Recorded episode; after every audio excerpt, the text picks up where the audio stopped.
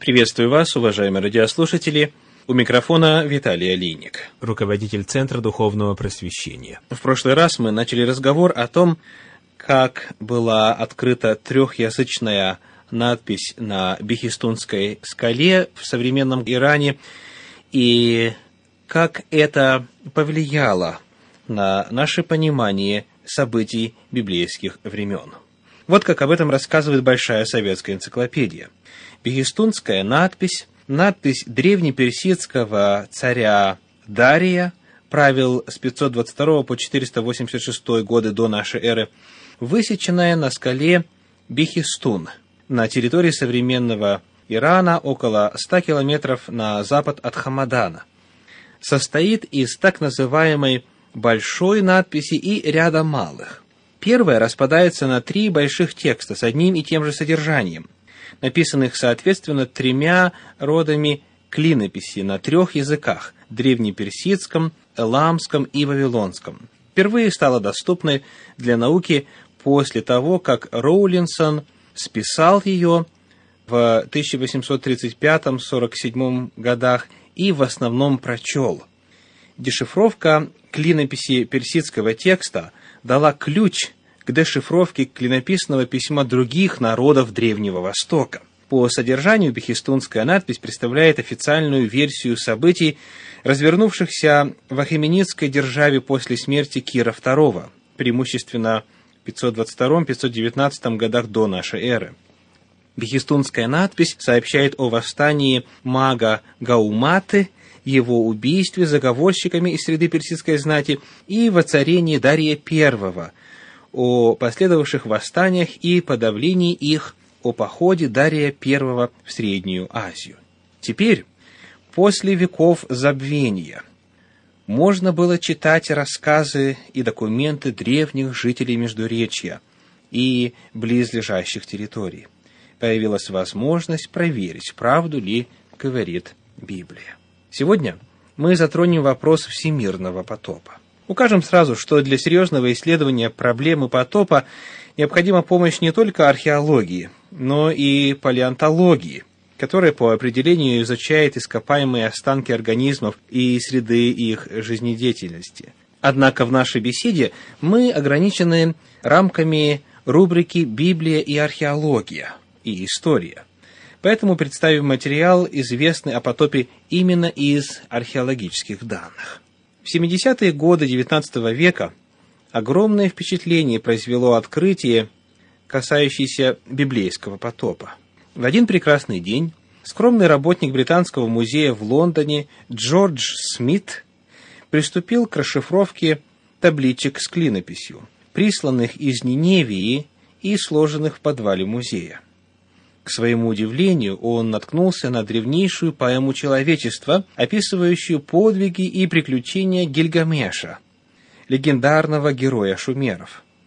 Однажды, разбирая таблички, Смит буквально не поверил своим глазам, ибо на некоторых табличках он нашел фрагменты сказания о потопе, поразительно похожий на библейский вариант. Он лично отправился в Месопотамию и в гигантских руинах Ниевии нашел недостающие фрагменты сказания, которые полностью подтвердили его предположение. Об этом свидетельствовали такие идентичные подробности, как эпизоды с выпущенными на свободу вороном и голубем, описание горы, которой пристал ковчег, длительность потопа, а также мораль сказания, наказание человечества за грехи и спасение благочестивого человека.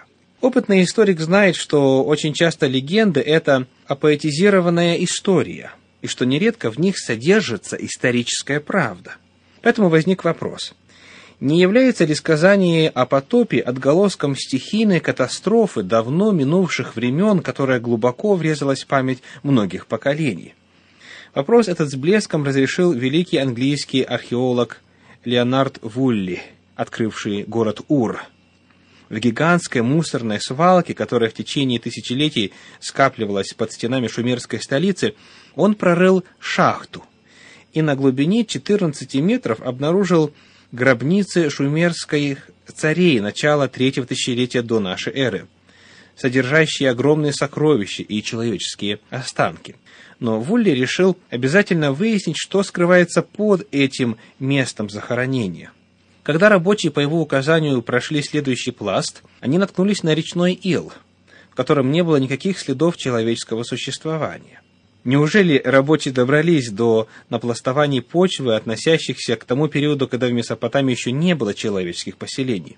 На основании триангуляционных расчетов Вулли пришел к выводу, что он еще не достиг девственной почвы, поскольку ил лежал выше окружающего его пласта и образовывал отчетливо возвышенное возвышение. Дальнейшие раскопки кладбища принесли замечательное открытие. Под слоем ила толщиной в 3 метра появились новые следы поселений – кирпичи, мусор, пепел от костров, осколки керамики – как форма, так и орнамент черепков гончарных изделий свидетельствовали, что они относятся к совершенно другой культуре, чем та, которые были обнаружены над слоем речного ила. Расположение пластов можно было объяснить только следующим образом.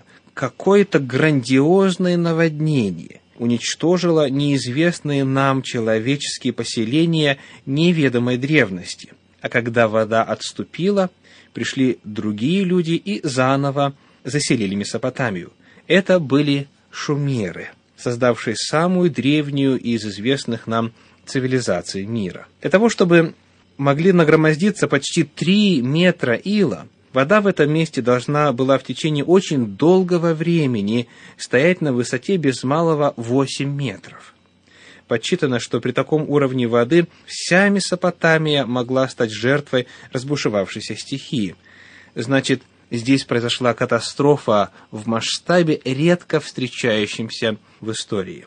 Это была цитата из книги Зенона Косидовского «Библейские сказания». Чтобы проиллюстрировать, насколько близок текст повести о Гильгамеше к библейскому, в той части, где повествуется о потопе, предлагаем несколько отрывков. «Построй корабль, богатство презри, спасай свою душу. На свой корабль погрузи все живое тот корабль, который ты построишь, очертанием да будет четырехуголен. Покрой его кровлей. Нагрузил его всем, что имел я живой твари, поднял на корабль всю семью и род мой, скот степей, зверей степи. Едва занялось утро, с основания небес встала черная туча, что было светлым, во тьму обратилась. Первый день бушует южный ветер, быстро налетел, затопляя горы. Потом буря покрывает землю. При наступлении дня седьмого буря с потопом войну прекратили. Я открыл отдушину, свет упал на лицо мне, я взглянул на море, тишь настала. И все человечество стало глиной. Стал высматривать берег в открытом море, в двенадцати поприщах поднялся остров. У горы Ницир корабль остановился. При наступлении дня седьмого вынес голубя и отпустил его я. Отправившись, голубь назад не вернулся, но места не нашел, прилетел обратно. Вынес я ласточку и отпустил. Отправившись, ласточка назад вернулась, места не нашла, прилетела обратно. Вынес я ворона и отпустил, ворон же, отправившись, спад воды увидел, не вернулся. Я вышел, на четыре стороны принес жертву Богу, поднялся Энлиль, взошел на корабль, взял меня за руку, вывел наружу, на колени поставил жену мою рядом, к нашим лбам прикоснулся, благословил нас. Вот это отрывки из э, повести о Гильгамеше. Появляется естественный вопрос. Что появилось раньше? Вавилонское повествование или библейское повествование? какова степень влияния этих рассказов друг на друга. Существует главным образом три возможных варианта. Библейское повествование является заимствованием вавилонского. В таком случае нет ничего удивительного в совпадении, и тогда поэма о Гильгамеше просто рассказывает о представлении вавилонян, которое затем было вписано в Библию. Второй вариант. Вавилонское повествование было заимствовано из Библии – это не может соответствовать действительности, так как вавилонский текст старше библейского. И третий вариант. Как библейское, так и вавилонское повествование уходит корнями в общий источник. В этом случае речь идет о том, что сведения о потопе являются частью общечеловеческого знания и отражают реальность прошлого. Какой из этих трех вариантов истинен? Чтобы ответить на этот вопрос, необходимо обратиться к культурам, которые географически и этнически не связаны ни с вавилонским, ни с библейским повествованием. Есть ли в других культурах данные о всемирном потопе? Или же в действительности речь идет о том, что Библия заимствовала эту историю у более древнего народа? Мы ответим на этот вопрос во время нашей следующей встречи. С вами был Виталий Алиник. Всего вам доброго. До свидания.